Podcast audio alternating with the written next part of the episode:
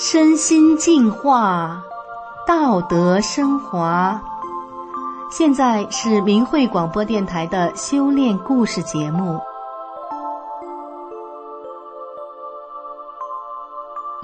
听众朋友您好，我是宋阳。今天和大家分享的故事是泥蛹化蝶的女税官。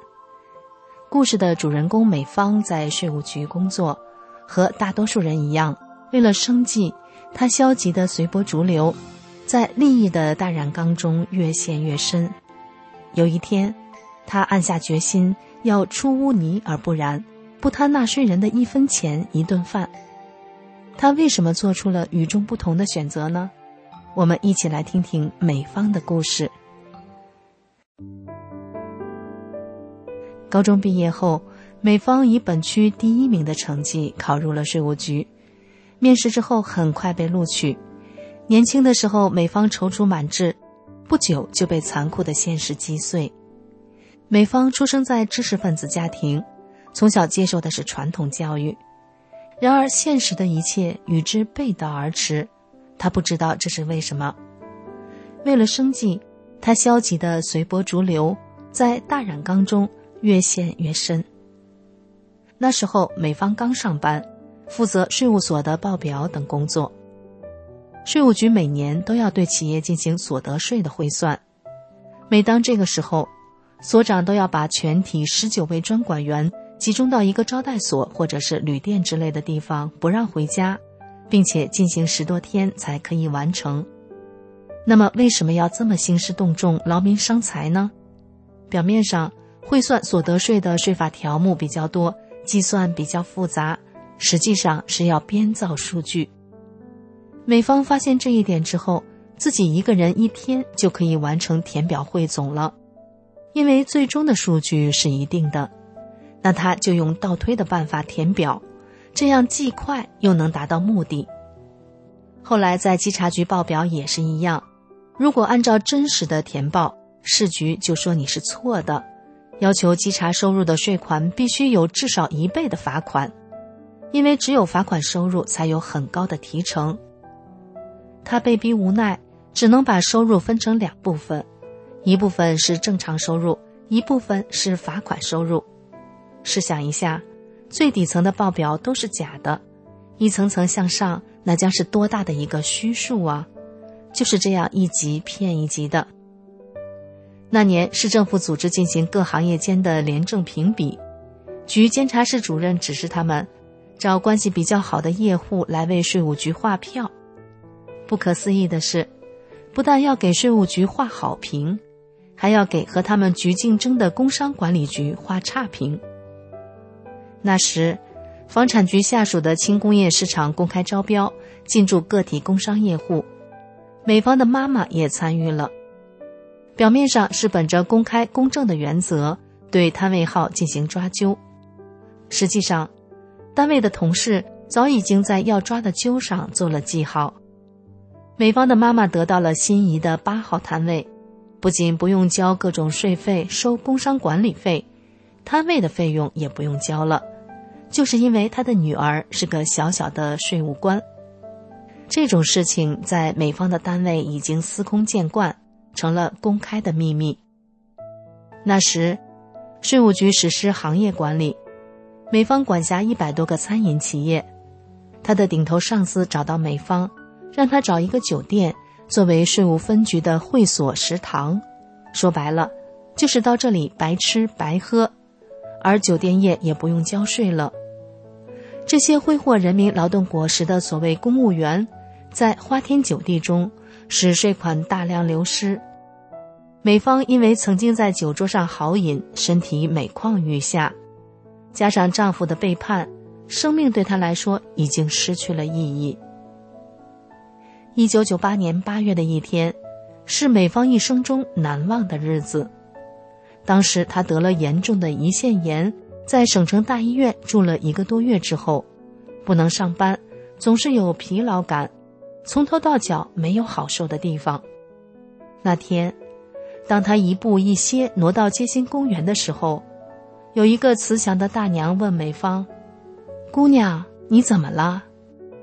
美方说：“有病，大娘说，你练法轮功吧，能够祛病健身。美方抬眼望去，一群人精神十足，排列整齐，在那里练功。他不自觉地走进了队伍中，在跟着法轮功的学员们一起练了一段时间之后，美方从此无病一身轻。他这才知道，女人的肚子竟然也可以不疼。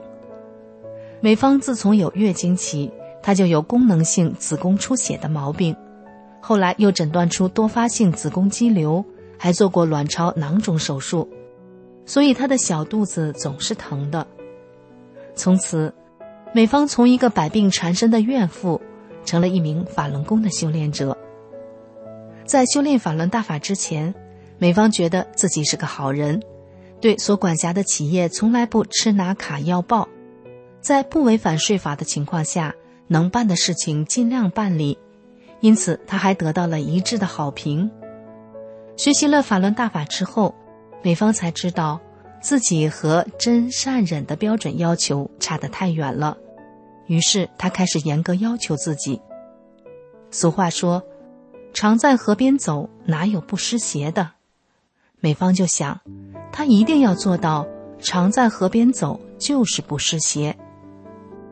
税务局对纳税人的管理，那时是地域管辖，也就是分片管辖，片里有什么管什么，所以一到年节，收礼成了常态，从半推半就到心安理得，从吃喝物品到现金，一应俱全。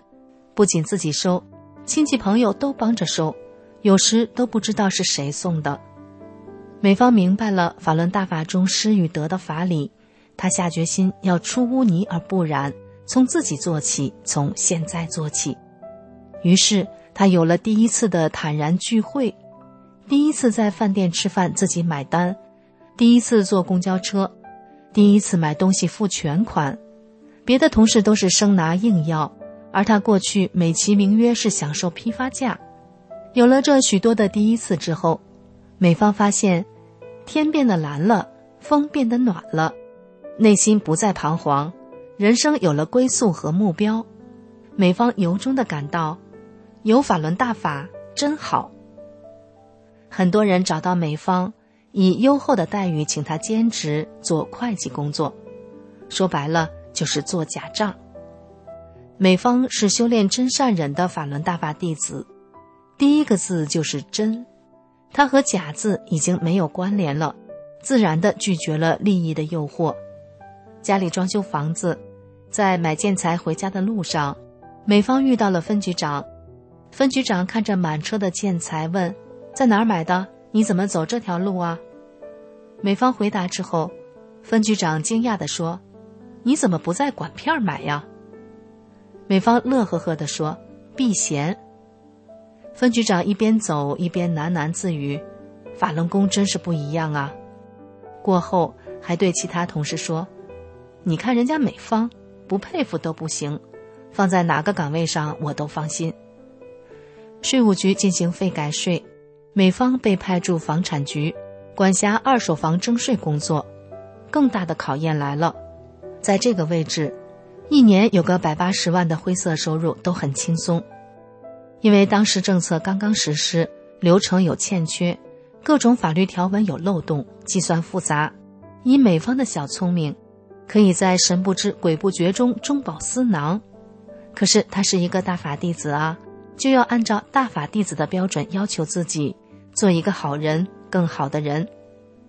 房产局的一位科长找到美方，要进行所谓的合作。办个房照要很多环节，美方在的位置是其中一个重要的一环，也就是花钱最多的地方。科长的意思是，不用美方出面，他只要开绿灯，收取好处就可以了。美方婉言谢绝了。各种人利用各种关系找到美方送礼，都被他拒之门外。有的人心生敬佩，说法轮功了不起；有的人说他正义；有的人说他另类；有的人说他家里不缺钱；更多的人说他傻。美方工作的位置，如果想给哪个纳税人找点麻烦，卡谁，那可是小菜一碟。一天，服务大厅一个女人低声地叫美芳的小名，抬头一看，是老邻居的女儿。这其中还有一段渊源。美芳小时候住在一个连级的房子最东头，在美芳的记忆里，因为边界问题，邻居家人经常和她的妈妈吵架。那时候美芳年纪小，只能很害怕地看着。邻居的女儿比她大10多岁，全家骂她妈妈一个人霸占了她家的地方。现在老邻居的女儿买了房子来办房照了。美芳看着她畏惧的样子，笑着说，过去的事儿都过去了，咱们能成为邻居也是缘分。我现在修炼法轮大法了，大法师父不让我们记仇，还得为他人着想。邻居女儿疑惑地把手续递给美芳，办完之后，美芳出来送她，一边走一边告诉她法轮大法的美好，以及法轮功被迫害的真相。老邻居的女儿有些激动地说，不遇到你，我送礼都找不到门儿。你家孩子结婚的时候一定要通知我。看着邻居女儿千恩万谢远去的背影，美芳感慨地想，是法轮大法的师父为美芳化解了这段恶缘。作为一个税官，在单位年终述职的时候，美芳可以自豪地写上这样一句别人不敢说的话，没拿纳税人1分钱，没吃纳税人1顿饭。在滚滚红尘中，能做到这一点的人已经寥寥无几。只有法轮功这里是一块净土。作为一个大法弟子，大法师父把他从地狱中捞起，把他从灯红酒绿、醉生梦死中唤醒，使他脱胎换骨，给了他生命的永远。听众朋友，今天的故事就为您讲到这里，感谢您的收听，我们下次再见。